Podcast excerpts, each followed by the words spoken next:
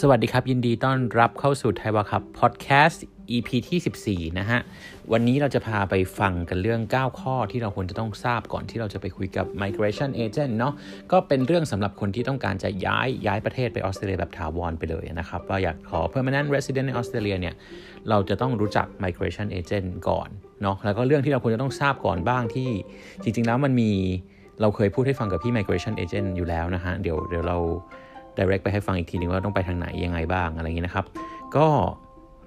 ควรจะต้องทราบก่อนเพราะอะไรบ้างก็คือหนึ่งหนึ่งเราต้องเข้าใจก่อนว่าในออสเตรเลียเนี่ยกฎหมายด้าน migration เนี่ยเป็นการย้ายถิ่นฐานเนี่ยเป็นเรื่องที่ค่อนข้างซับซ้อนและมีการเปลี่ยนแปลงอยู่ตลอดนะครับดังนั้นเขาก็จะมีการเหมือนเหมือนอาชีพอื่นๆในออสเตรเลียเนี่ยเขามีการ regulate ก็คือการที่มีรัฐมาดูแลอะไรแบบนี้นะก็ดูแลได้ดีก็คือจะมีหน่วยงาน รงนี้ที่ดูแลอยู่นะครับก็คือมารานะครับที่ตรงนี้คนที่เขาจะประกอบอาชีพนี้ก็คือเราสามารถเข้าไปเช็คเขาได้ว่าเขาามีเรียกว่าอะไรมีไลเซนถูกต้องตามกฎหมายหรือไม่ mrma.gov.au นะครับเป็นเว็บของรัฐบาลออสเตรเลีย ก็คือคนที่ทำอาชีพนี้ก็ต้องมีลงทะเบียนในนี้ ถามว่าเขาคืออะไรก็คือเขาย่อมจาก RMA เนาะก็คือ Registered Migration Agent ก็อย่างที่เล่าไปก็คือว่าเป็นผู้เชี่ยวชาญ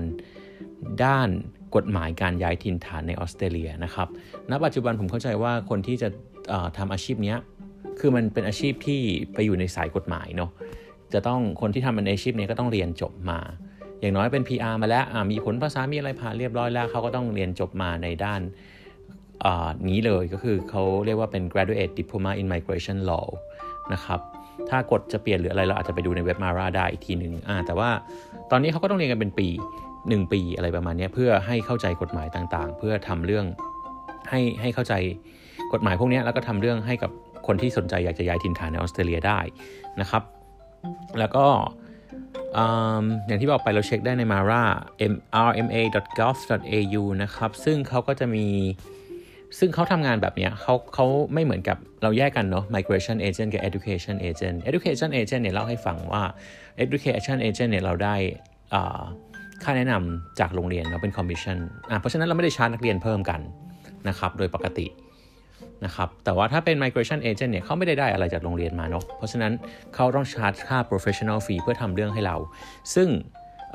ในการชาร์จของแต่ละแต่ละท่านเนี่ยก็อาจจะไม่เหมือนกันนะครับ ต้องคุยกันไปทีละเจ้าว่า เออเขาชาร์จเท่าไหร่ราคาต่ออะไรยังไงบ้าง แต่โดยทั่วไปที่เราเห็นกันบ่อยๆเนี่ยก็มักจะเป็นแบบว่าเป็น initial consultation ก่อนก็คือได้คุยก่อนว่าโอเคนะ background เราเป็นยังไงเขาอาจจะคิดอะสมมติอย่างที่ Beyond เนี่ยจะมีร้อยห้าพี่ที่เป็น migration agent ที่เราทำงานด้วยอยู่คิด 150 ดอลแล้วแล้วตรงนี้ Beyond ก็จะออกให้ทีหลังตอนที่ไปจ่ายค่าเรียนนะครับอันนี้ work ด้วยกัน ก็ เหมือนที่เล่าให้ฟังคือมันมันเป็นอย่างนี้เพราะว่าเราไม่สามารถแบบ Beyond อยากจะออกให้แต่ออกให้เลยไม่ได้ เพราะว่ายังไม่เกิดรายได้ของบริษัทเนาะก็ทางพี่ Migration Agent ก็ต้องต้องไปรีเสิร์ชให้เราเหมือนกัน เพราะฉะนั้นหมายถึงว่าถ้าใครที่จะย้ายถิ่นฐานแล้ว ก็ถ้าปรึกษาแบบนี้ก็คือสุดท้ายแล้วได้ฟรีนั่นแหละอะโดยทาง Migration Agent เองเนี่ยนะครับหมายถึงอันนี้พูดถึงทาง Beyond เนาะแต่ถ้า Migration Agent เองปกติเขาต้องชาร์จค่ามัดเหมือนค่ามัดจำในการปรึกษาเนี่ยร้อยห้าสิบดอลหรือกี่ดอลก็แล้วแต่ท่านนะครับแล้วก็ แล้วเขาก็จะปรึกษากับเราเป็นจำนวนแล้วแต่ที่ตกลงกันกี่นาทีหรือเป็นชั่วโมงอะไรอย่างเงี้ยอ่าแล้วก็คุยกันไปนะครับอย่างที่บิยอนเนี่ยร้อยห้าสิบดอลก็คุยประมาณ 1 ชั่วโมง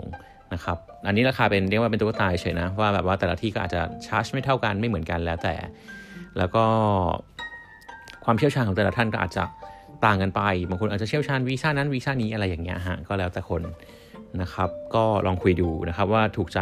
คนไหน ทีนี้หมายถึงว่าความความว่าเขาทำมีจะมีคำถามบ่อยๆที่ถามว่าแบบเออแล้วเขาชาร์จร้อยห้าสิบดอลหรือเท่าไหร่เนี้ยแล้วเราแบบปรึกษาไปได้ตลอดชีวิตเลยไหมไม่นะครับ เพราะว่าอย่างที่บอกไปอันนี้คือ initial consultation fee เขาก็คือปรึกษาเอ่อเป็นที่เขาจะต้องไปค่าที่เขาต้องไป research มาให้เรา ว่าอะประวัติของคุณวุฒิของคุณอายุของคุณเนี่ยคุณควรจะต้องไปในทางไหนได้ จะขออะไรได้เลยไหมตอนนี้ถ้าไม่ได้คุณอยากจะเรียนอะไรล่ะ อ๋อแล้วคุณต้องทำมีรู้ทางยังไงเขาก็จะอธิบายให้เราฟังอะไรแบบนี้นั่นคือเซสชันที่จะคุยกันอย่างเงี้ยประมาณนี้เท่านั้นนะครับแล้วก็หลังจากนั้นเขาอาจจะมีแล้วแต่เจ้าเหมือนกันว่าถามถามตอบกันได้อีกนิดนิดหน่อยหน่อยหรือเปล่าหลังจากนั้นนะครับแล้วแต่คุยกัน ก็แต่ไม่ใช่ไม่ใช่ว่าจะไปถามเขาได้ตลอดเพราะว่าสมมติว่าสมมติตอนแรกเราบอกเอ้ยพี่ผมอยากเป็น accountant อะคุยไปแล้วชั่วโมงหนึ่งอีกรอบหนึ่งบอกอ้าว เดี๋ยวมาถามแล้วอยากเป็น engineer ละอะอะไรแบบเนี้ยมันแบบเป็นคนละเรื่องกัน เพราะฉะนั้นมันจะแบบว่าไม่ relate กันมันก็ต้องมาแบบอาจจะต้องเริ่ม consult กันใหม่ เขาต้องไป research ให้เราใหม่ อะไรแบบนี้นะครับ ลักษณะการทำงานก็คือเป็นเป็น case by case basis นะครับเพราะเขาก็จะค่อนข้าง personalize ดูเคสเราเป็นเคสเคสไปนะครับอืมก็คือสรุปว่าเป็นคนที่ถูก register ตามตามกฎหมายในออสเตรเลียด้านการย้ายถิ่นฐานผู้เชี่ยวชาญด้านนี้นะครับก็เพราะฉะนั้นตามกฎหมายแล้วเนี่ยมีแต่อาชีพนี้เท่านั้นแหละที่จะมาเก็บเงินเราแล้ว จะมาให้ professional service ได้กับเรานะครับ เรื่อง migration law ในออสเตรเลียนะครับ ก็เป็นเรื่องปกติหมายถึงว่าในออสเตรเลียเนี่ยมันก็จะทุกคนก็จะมีค่าแรงที่ถูกควบคุมอะไรกันอย่างเงี้ยเพราะฉะนั้นหมายถึงว่าเขาทำงานให้เราเขาก็ต้องได้อะไรนะครับ เป็นอย่างนี้ แล้วก็ถัดไปถ้าเกิดแบบหมายถึงว่าถ้าเกิดใครบอกอ้อยประสบการณ์ นู้นนี้มีครบอยู่แล้วภาษาดีหมดอยู่แล้วอะไรเงี้ยก็เขาก็อาจจะไป ทำเรื่องต่อกับ migration agent คนนั้นต่อได้เลย ไม่ต้องไปเรียนต่อหรืออะไรแบบนี้แบบประสบการณ์ครบอยู่แล้ววุฒิมีอยู่แล้ว อะไรแบบนี้ภาษาดีอยู่แล้วอ้าวขอได้เลยหรือเปล่าอะไรแบบนี้เขาก็อาจจะแนะนำได้ครับ ซึ่งก็ดูจากแบ็กกราวด์แรกว่าเป็นยังไง ถ้าเกิดได้เนี่ยอะสมมติว่าคนที่คิด 150 ดอลบางบางท่านเนี่ยอย่างที่ของที่บิยอนเนี่ยสมมติว่าไม่เรียนกับบิยอนบิยอนไม่ได้ออกให้ใช่ไหมแต่คุณสมบัติคุณครบอ้าว150 ดอลเนี่ยพี่ migration agent เขาบอกงั้นก็ก็ถือว่าเอามาหักกันไปกับค่าที่เป็น professional fee ที่เขาจะ charge อีก ก้อนหนึ่งออกมา ซึ่งก็แล้วแต่เคสว่าแต่ต้องทำเรื่องอะไรบ้างล่ะเขาต้องลงแรงขนาดไหนล่ะในการทำแต่ละขั้นตอนนะครับ ซึ่งโอเค ทีนี้ก็นั่นแหละก็คือลักษณะนี่คือลักษณะของ Register Migration Agent ในการทำงานทั่ว ๆ ไปนะครับ แล้วก็การชาร์จเงินต่างๆ ขั้นตอนที่เราต้องคุยอะไรประมาณนี้มีคำถามอะอย่างเมื่อกี้เราพูดว่าเราจะมีหลาย ๆ ข้อเนาะวันนี้เราสรุปว่าเราจะมีสัก 9 ข้อแล้วกันอะข้อแรกก็คือแบบว่า Register Migration Agent คืออะไรอะอธิบายให้ฟังเมื่อกี้ไป ข้อที่ 2 ก็คือว่าอ้าวแล้วหาข้อมูลหรือทำเรื่องเองไม่ได้หรอ ถามในกลุ่มใน Facebook ได้ไหมถามได้ครับ หาเองได้หมดเลย จริง ๆ ไม่จำเป็นต้องใช้ migration migration agent นะ ไม่มีข้อบังคับว่าต้องใช้เลยอ่าถ้าเรามั่นใจว่าเราสามารถทำได้ด้วยตัวเองอยู่แล้ว อะไรแบบนี้นะครับ สามารถหาได้ด้วยตัวเองทุกอย่างอะไรแบบนี้แล้วก็ ไม่กังวลว่าจะทำผิดพลาดอะไรอะไรแบบนี้คืออจะเจอบ่อยๆ ครับว่าหลายๆ คนที่แบบเหมือน progress ไปจนถึงขั้นสุดท้ายแล้วเรียนจนนู้นนี้จนทำทุกอย่างจะเสร็จแล้วเขาจะใช้ migration agent กันซะส่วนมากเท่าที่รู้จักนะฮะ เพราะว่าเขาก็จะบอกความเสี่ยงมันไม่คุ้มกันที่มันจะไปพลาดอะไรอะตอนนั้นแล้ว เออ ก็จะคุยไปอย่างนั้นจะคุ้มกว่า ดังนั้นนี่นี่จะบอกเหมือนกันว่าแบบว่าอ่ามันเป็นมันเป็นเทรนด์ตั้งแต่สมัยก่อนแล้วละว่าแบบเป็น 10 ปีมาแล้วเนี่ย เด็กต่างประเทศที่เขาอยากจะ migrate ไปจริง ๆ ก่อนที่ประเทศไทยจะมีเทนย้ายประเทศเนี่ยเขาเป็นอย่างนี้มาเป็น 10 10 ปีแล้ว แล้วเขาก็จะแพลนตั้งแต่แรกเลยว่าเอออยากจะย้ายเขาก็จะคุยกับ migration agent ตั้งแต่แรก บางคนก็จะเจอเด็กประเทศนั้นประเทศนี้ที่ย้ายไปเรียนเมืองเล็กๆ เมืองนั้นเมืองนี้ตั้งแต่แรกอะไรแบบเนี้ย เด็กไทยเรากำลังเห็นว่าเทรนด์นี้กำลังเกิดขึ้นนะครับ แล้วก็คงจะมีคลื่นการ migrate ลูกใหญ่ๆ มากขึ้นในอีกหลาย ๆ ปี ข้างหน้านี้ไม่กี่ปีข้างหน้านี้เพราะว่าเราจะเห็นคนที่ย้ายสำเร็จไปจริงๆ ในคนที่ invest กับตอนนี้ไป นั่นแหละก็คือว่า process มันก็เป็นอย่างนี้เราก็อันนี้จะบอกว่าอันนี้ก็เป็นเรื่องปกติที่เราอาจจะต้องเหมือนเป็น ecosystem ของของในการย้ายถิ่นฐานในออสเตรเลียประมาณหนึ่งนะครับ ก็กลับมาที่ว่าอะเราหาข้อมูลเองไม่ได้หรอ หาได้ครับ ถ้าเรามั่นใจเราทำเรื่องเองได้ไม่มีการต้องใช้ migration agent อะภาษาดีหาเองได้หมดมั่นใจว่าทำได้ ไม่มีใครบังคับเลยว่าต้องใช้ migration agent ใดๆนะครับแล้วก็แต่ถามในกลุ่มนู้นกลุ่มกลุ่มนี้เนี่ยอันนี้จะแนะนำว่าก็ก็แล้วแต่นะฮะเพราะว่าแต่จริงๆต้องบอกว่าต้องดูดีๆ มากๆ ต้องต้องแบบ cross check ดีๆ ว่าข้อมูลที่ได้มามันมันแบบอัปเดตไหม มัน accurate ไหม อ่าหลาย ๆ อย่างนะครับ ถูกต้องไหมอัปเดตหรือเปล่าเช็คให้ดี ๆ ก่อน เพราะว่าเออบางคนก็เขาอาจจะมาแชร์ในมุมของเขาอาจจะเกิดขึ้นมาเมื่อกี่ปีมาแล้วเขาได้ตอนนั้นตอนนี้ตอนนั้นตอนนี้ยังทำได้แต่ตอนนี้มันอาจจะทำไม่ได้อันอันนั้นก็เลยเป็นเหตุผลว่าทำไมเราถึงใช้ register migration agent ในการทำงานให้กันนะครับดังนั้นก็อันนี้ก็คือข้อที่ 2 หาเองได้ไหมหาเองได้นะฮะต่อไปอย่างนี้ ก็แล้วเราควรจะต้อง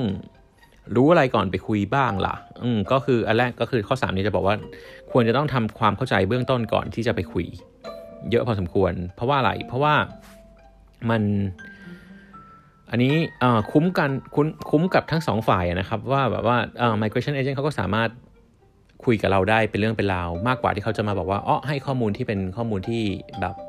high level มากๆ ข้อมูลที่ เป็นข้อมูลแบบทั่วไปอะไรอย่างเงี้ยแบบสมมุติเราไม่รู้ชื่อวีซ่าให้เราจะขอเลย เราไม่รู้เลยว่าเราจะเป็นอาชีพอะไรอะไรประมาณเนี้ยอันนี้จริงๆ เรามีทำข้อมูลที่แบบค่อนข้าง high level ตรงนี้ไว้ไว้อยู่แล้วนะครับทำกับพี่ชื่อพี่จอยนะครับ เป็น register migration agent ที่ทำงานด้วยกัน ก็พี่จอยกับมาพูดให้ฟังไว้ใน EP ที่ 2 ของไทยวาคับพอดแคสต์2021 เนี้ย ก็ของปีนี้ก็ลองฟังดูครับว่ามันมีวีซ่าอะไรยังไงบ้างนะครับ ว่าแบบมีรูทไทยยังไงบ้างฟังอันนั้นให้เข้าใจก็จะได้ภาพ คืออย่างน้อยเนี่ยขอให้ฟังอันนั้นก่อนที่จะไปนัดคุยก็ยังดีอะก็จะได้เห็นภาพอะไรมากขึ้นแล้วว่า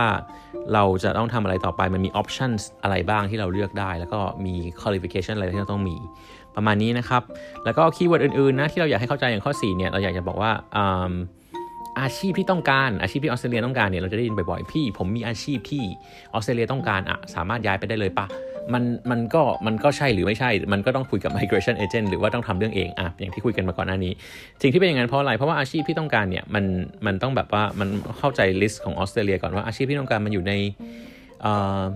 มี occupation list ของออสเตรเลียอยู่ใน list ไหนหรอ เป็นอาชีพอะไรล่ะ แล้วแล้วเข้าใจถึง list ด้วยว่า list มันมันต่างกันยังไงอะไรแบบนี้เนาะอาชีพที่ต้องการนี้อยู่ใน list ไหนแล้วแล้วเราได้รับการ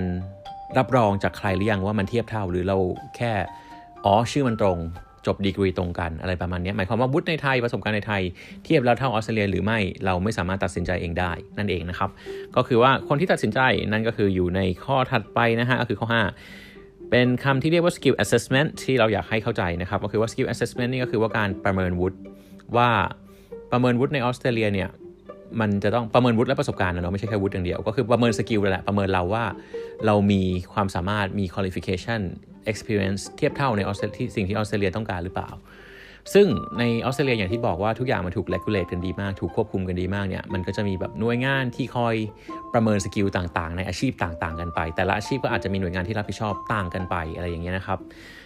ยกตัวอย่างที่บางอาชีพเนี่ยก็อาจจะมีการกำหนดที่บอกว่าอาฉันดูทั้งประสบการณ์ อาจจะดูทั้งวุฒิประสบการณ์หรือเปล่า บางอาชีพอาจจะบอกว่าอ้าวดูประสบการณ์ดูภาษาอังกฤษด้วยนะอ่าบางอาชีพก็อาจจะมีประสบมีภาษาอังกฤษอย่างเช่นบอกกำหนดไว้เลยว่า IELTS จะต้องได้ 7.0 each band อะไรแบบนี้ซึ่งหมายความว่าก่อนที่เราจะถูกประเมินให้ได้เป็นเรียกว่าเทียบเท่าในออสเตรเลียเนี่ยในในอาชีพนั้นๆเนี่ยเราก็ต้องทำ skill assessment ให้ผ่านนะครับ ซึ่งก็ตามแต่ละอาชีพของแต่ละคนเนี่ยมันก็ต้องไปดูว่าอะ เราอาชีพอะไรต้องการใช้วุฒิอะไรหรอ อะไรแบบนี้เรื่องต่างๆ เหล่านี้ที่ที่ migration agent เขาจะช่วยเราบอกได้นะครับ อันนี้ไม่ว่าจะเป็นคนที่มี skill อยู่แล้ว หรือคนที่ plan ว่าจะเรียน เพราะว่าไอตัว skill assessment เองเนี่ยมันก็บ่งบอกไปถึงว่าออาชีพนี้จะต้องการวุฒิในเลเวลไหนเลเวลหมายความว่า บางอันเขาบอกว่าจบระดับ dip มาได้ บางอันเขาบอกว่าจบระดับปริญญาได้ ต้องจบระดับระดับปริญญาเท่านั้นอะไรแบบเนี้ยอ่าเพราะฉะนั้นมันก็อยู่ที่ว่าอะเราเลือกอาชีพอะไร แล้วมันจะต้องจบวุฒิอะไร ต้องมี qualification อะไรคุณสมบัติอะไร ประมาณนี้ครับก็คือเรื่องที่ อย่างที่บอกศึกษาเองได้เหมือนกัน แต่ว่าสลับซับซ้อนบ้างประมาณหนึ่งก็คือจริงๆแล้วผมก็จะแนะนำว่าควรจะศึกษานั่นแหละ แล้วค่อยไปคุยกับ migration agent ว่าอ๋อแล้วถ้าต้องทำให้หนูพี่จะต้องยังไงบ้างอะคะ ค่าใช้จ่ายเท่าไหร่ทำอะไรให้บ้างอะไรประมาณนี้เราก็เข้าใจ process ทั้งหมดทั้งเราและเขานะครับ เรื่องมันก็จะสมูทมากขึ้นข้อ 6 เราต้องเข้าใจเรื่องของเมื่อกี้ว่าแบบ อ้าว เราทำ skill assessment สมมติคุยเข้าใจแล้ว แล้วมันมีวีซ่าอะไรบ้างล่ะข้อ 6 อ่ามันก็อย่างที่บอกใน EP ที่2เนี่ยมันมีบอกหมดอยู่แล้วว่าวีซ่าอะไรบ้างนะครับ สิ่งที่เราต้องฟังดีๆก็คือว่าเราต้องเข้าขั้นเข้าใจขั้นตอนของวีซ่าเนี้ยว่าในณปัจจุบันเนี่ยออสเตรเลียเนี่ยเขาไม่ได้ให้เราไปยื่นวีซ่า PR แบบพวกสกิลได้เลยทันทีนะ เราต้องถูกเชิญไปยื่นด้วยอ่าเราก็ต้องเข้าใจขั้นขั้นตอนค่าใช้จ่ายต่างๆ เหล่านี้ว่ามันเป็นยังไงใน EP 2เนี่ยน่าจะมีอธิบายประมาณหนึ่งในแต่ละอันนะครับว่าเป็นยังไงแล้วก็ตรงนี้เราสามารถ ทำความเข้าใจแล้วก็แพลนได้ล่วงหน้า ไว้ก่อนว่าค่าใช้จ่ายมันเป็นยังไงบ้างหน้าแต่ละอันอะไรประมาณนี้ ถ้าค่าใช้จ่ายมันเยอะน้อยมากไปเราต้องแพลนยังไงกับเรื่องพวกนี้ด้วย เพราะว่าเวลาอยู่ในออสเตรเลียแล้วเนี่ยมันจะต้องแพลนดีๆมากๆเหมือนกัน เพราะว่ามันมันมีเรื่องวีซ่ามาไล่เราไล่หลังเรานะฮะแล้วก็มีเรื่องค่าใช้จ่ายมาไล่หลังเราตลอดนะครับอย่างที่บอกเมื่อกี้นะเขาหกไปแล้วนะเรื่องวีซ่าอะไรได้บ้าง ก็คือว่าวีซ่าเขาจะมีแบบหลาย ๆ อย่างฟังใน EP 2 เนาะแล้วก็ ข้อที่7เนี่ยเราพูดถึง EOI นะครับก็คือว่าเมื่อกี้ที่เราพูดว่าเอ๊ะณปัจจุบันเนี่ยเรายังยื่นวีซ่า PR ด้วยตัวเองโดยแบบไม่ได้นะ คือต้องถูกเชิญไปยื่นนะครับ ก็คือว่าเราต้องก่อนจะถูกเชิญไปยื่นก็คือว่าเราต้องทำขั้นตอนที่ผ่านมา คือเรามีคุณสมบัติครบก่อน มีไอตัว skill assessment เมื่อกี้อาจจะมีผลภาษาตามที่เขากำหนดอะไรประมาณนี้อะซึ่งก็แล้วก็ต้องมีเก็บแต้มอะไรอย่างงู้นอย่างนี้ตามที่ ลองฟังใน EP ที่ 2 และ EOI เนี้ยก็คือ expression of interest นะครับ ก็คือว่าเหมือนกับเราเสนอตัวเข้าไปว่า เอ้ย เราอะมีความสนใจที่จะยื่น PR นะคุณ คุณจะเชิญเราไปยื่นปะอะไรประมาณอย่างเงี้ยนะครับ มันก็จะมีขั้นตอนซึ่งเขาก็จะไปเหมือนกับวัดความต้องการของเขาว่าเขาอยากได้เราหรือไม่อยากได้เราอะไรอย่างเงี้ย ซึ่งตรงเนี้ยมันก็จะเป็น period ถัดมา period ที่ข้อที่ 8 ก็คือเรื่องของการรอ การรอเนี่ยก็คือเขาไม่สามารถบอกได้ว่าแบบจะต้องเรียกหรือไม่เรียกเราอะไรประมาณนี้ก็คือว่าถ้ายื่นมาแล้วก็ก็ยื่นมา เพราะฉะนั้นหมายถึงการแพลนเรื่องวีซ่าอะเราเราจะรอด้วยวีซ่าอะไร ก่อนที่เราจะยื่นวีซ่าได้เนี่ยมันก็ยังก็ก็เรียกว่าเราเรามีสิทธิ์ยื่น EOI เข้าไปเฉยแต่ว่าเขายังไม่เชิญเราไปเรียก ไปยื่นก็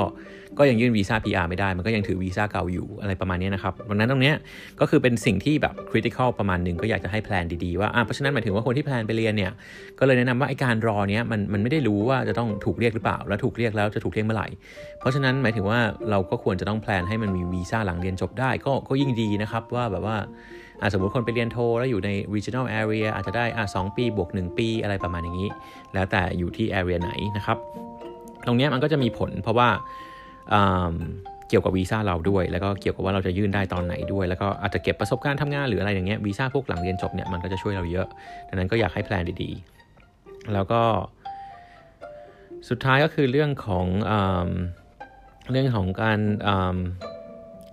ที่เตรียมตัวได้อะไรที่เตรียมตัวได้แต่ตอนนี้นะคะก็คือว่าข้อมูลต่างๆนะครับ ว่า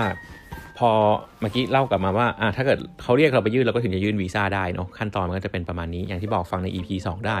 ทีนี้นับข้อ9เลยก็คือว่าอะไรที่เราจะเตรียมตัวได้ คือว่าจริงๆผมบอกเลยว่ามีแค่ 3 เรื่องที่เราเตรียมตัวได้ในการขอ PR หรือว่าการย้ายไปต่างประเทศแบบทาวอนนั่นคือเรื่องที่เราย้ำบ่อยๆนะฮะก็คือเรื่องความรู้ ความรู้ก็คือพวกนี้แหละที่เราฟังอะฟังพี่ migration agent มาพูดให้ฟังอ่า แล้วก็ฟังอย่าง EP อื่นๆ ที่มันเกี่ยวข้องว่าณตอนนี้คุณสมบัติเราเป็นยังไง เราควรจะต้องขอวีซ่าอะไรไปก่อน อะไรประมาณนี้แล้วก็ถ้าข้อถัดมาก็คือเรื่องของเงินเนาะยังไงก็ใช้เงินครับในการไปต่างประเทศนะครับวีซ่าที่ประหยัดเงินที่สุดก็คือ work and holiday เนาะใช้เงินน้อยสุด แต่ว่าก็ต้องอาจจะต้องไปอสอบภาษามาทุกอย่างก็ใช้เงินอยู่ดีครับค่าตั๋วเครื่องบินค่าอะไรอย่างเงี้ยถึงมันอาจจะใช้เงินน้อยแต่มันก็ใช้ ดังนั้นยังไงก็ต้อง plan เรื่องการ มีแบบ budget ไว้พอสมควรนะครับ แล้วถ้าจะไปเรียนจะต้องใช้เท่าไหร่ยังไง แล้วก็ต้องอย่างที่บอกถ้าเราไปคุยกับ migration agent เนี่ย ตรงนี้เราอาจจะต้องไฟล์เอาว่าแบบอ่าพี่แล้วค่าสิ่งที่เขาเรียกน่าจะเป็นคำว่าแบบ professional fee ของเขาอะเขาคิดเท่าไหร่ในการทำเรื่องให้เราในแต่ละขั้นตอนตรงนี้นะครับ เขาก็จะอธิบายให้เราฟังว่าแบบเออมันเป็นยังไงบ้างนะครับ แล้วก็สุดท้ายอันที่ 3 ก็คือภาษานะฮะ ก็คือว่ามันจะเตรียมตัวยังไงได้บ้าง ในตอนที่นี้คือคือหมายถึงว่าก่อนที่เราประเทศจะเปิดเนี่ยเราควรจะต้องเตรียมภาษาให้มันดีที่สุดเท่าที่เป็นไปได้ เพราะว่าตรงนี้มันดีกับตัวเองหนึ่งก็คือว่าเมื่อพร้อมอาจจะได้คะแนนที่โอเค หรือว่าเตรียมพร้อมที่จะหางานมากขึ้น ผมว่าเตรียมตั้งแต่ที่ไทยไปได้เลยก็จะยิ่งดีนะครับแล้วก็สำหรับในมุมของการขอวีซ่าเองเนี่ยการที่เราจะ ไป invest หลายๆแสนเป็นล้านเนี่ยการที่เราเตรียมตัวภาษาที่เมืองไทยก่อนที่เราจะไปลงอะไรแบบนั้น มันก็มันก็น่าจะเป็นผลดีกับวีซ่ามากกว่าด้วยซ้ำนะครับดังนั้นก็อยากให้แบบเตรียมตัวให้ดีกันตั้งแต่แรกนะครับ แล้วก็ภาษาอังกฤษเนี่ยมันเป็น lifelong journey เนาะเราจะเน้นย้ำในคอร์สเราบ่อยๆว่าเออมันมันยังไงมันต้องเรียนรู้ไปเรื่อยๆ พูดด้วยซ้ำในคอร์สว่าเราอยากให้คอร์สนี้มันเป็นตัว start ให้คุณเริ่มเรียนภาษาอังกฤษ มากกว่าว่าคอร์สเนี้ยมันตัวเป็น complete ทุกอย่างให้คุณได้ เพราะมันทำไม่ได้แบบนั้น หมายถึงว่าเราตั้งใจสอนเต็มเต็มที่กันเลยนะ แต่ว่ามันมันด้วยฟังก์ชันของมันนะมันเรียนกัน 10 กว่าชั่วโมงอะไรอย่างเงี้ยมันก็จะทำให้ได้แบบโอเค รู้แล้วละว่าต้องทำอะไรต่อไป แล้วก็อยากให้ทำให้เป็นนิสัยกันต่อไป นั่นแหละก็เลยอยากให้เริ่มภาษาอังกฤษตั้งแต่เริ่มตอนนี้ไปเลยไม่ว่าจะไปวีซ่าอะไรก็ตามเนี่ยนะไปอยู่ประเทศที่มันใช้ภาษาอังกฤษเป็นภาษาแรกยังไงภาษาอังกฤษก็ควรจะ เออได้นะครับ หมายถึงว่าในมุมว่าในเมืองไทยในภาษาอังกฤษได้เราพูดบ่อยๆว่าเขาเรียกว่ามันเป็น plus ใช่ไหมคือเป็นเรื่องดีภาษาภาษาก็โอเคสิอ่าได้เปรียบ แต่ในที่นั่นคือทุกคนพูดภาษาอังกฤษกันไงส่วนมากนะครับ ดังนั้นมันก็เลยบอกว่าอ่าถ้าเกิดเราพูดไม่ได้เราใช้ได้ไม่ค่อยคล่อง มันก็จะกลายเป็นว่าเราเสียเปรียบมากกว่าครับกลายเป็นแต้มลบไปกลายแทนที่จะเป็น plus นะฮะดังนั้นการการพูดได้ดีโอเคเนี่ยเรียกว่าเราจะไปอยู่ในจุดที่เรียกว่าโอเคเสมอตัว ไม่ยากมากนักอะไรแบบนี้มากกว่า ดังนั้นหมายถึงว่าไม่ว่าจะต้องไปเรียนเพิ่มหรืออะไรก็ตามการเตรียมตัวที่ไทยไปก่อนได้สักส่วนหนึ่งก็ก็จะเป็นเรื่องที่ดีกับเรานะครับ ก็สรุปวันนี้เราคุยเรื่องกันไป 9 เรื่องนะฮะว่า 1 migration agent คืออะไร 2 คือจะหาข้อมูลเองไม่ได้หรอทำเองได้หรือเปล่าอะไรแบบนี้นะครับ แล้วก็การทำข้าความเข้าใจก่อนที่จะไปคุยเนี่ย เออ เรา มัน มันช่วยยังไงบ้างอะไรแบบนี้นะ ข้อถัดมาคือเรื่อง keyword ต่างๆนะข้อ 4 ก็คือจะเป็นเรื่องของแบบว่าอาชีพที่ต้องการมันคืออะไร เข้าใจถึง process ต่างๆ เหล่านี้ เข้าใจถึงข้อ 5 skill assessment คืออะไร หน่วยงานอะไรที่ดูแล อะไรต้องมีอะไรคุณสมบัติอย่างไรอะไรแบบนี้นะ ข้อ 6 ก็คือเรื่องของแบบว่าวีซ่ามันมีวีซ่าอะไรบ้างนะครับ ข้อ 7 ก็คือเรื่อง EOI ข้อ 8 ก็คือ period ในการรอ ที่จะต้องวางแผนเรื่องวีซ่าหลังเรียนจบให้ดีๆหรือเปล่า แล้วก็ข้อ 9 ก็คือเรื่องของการแบบรวมถึงยื่นวีซ่าการเตรียมตัวตั้งแต่ที่ไทยว่าต้องต้องเตรียมตัวอะไรบ้าง ตั้งแต่แบบว่าเรื่องความรู้เรื่องเงินเรื่องภาษาอะไรแบบนี้นะครับ ก็ ก็ขอให้ทุกคนโชคดีกันนะครับ ก็เตรียมตัวให้ดี เตรียมตัวให้พร้อม แล้วก็ฟังข่าวจากทางซอสที่น่าเชื่อถือนะครับ แล้วก็ขอให้ได้คะแนนได้อะไรอย่างที่หวังกันนะครับ ได้ย้ายประเทศได้อะไรก็ตามที่ตัวเองหวังกันไปได้พัฒนาตัวเองกัน โอเค ก็ขอให้ทุกคนโชคดีครับ แล้วเจอกัน EP หน้า สวัสดีครับ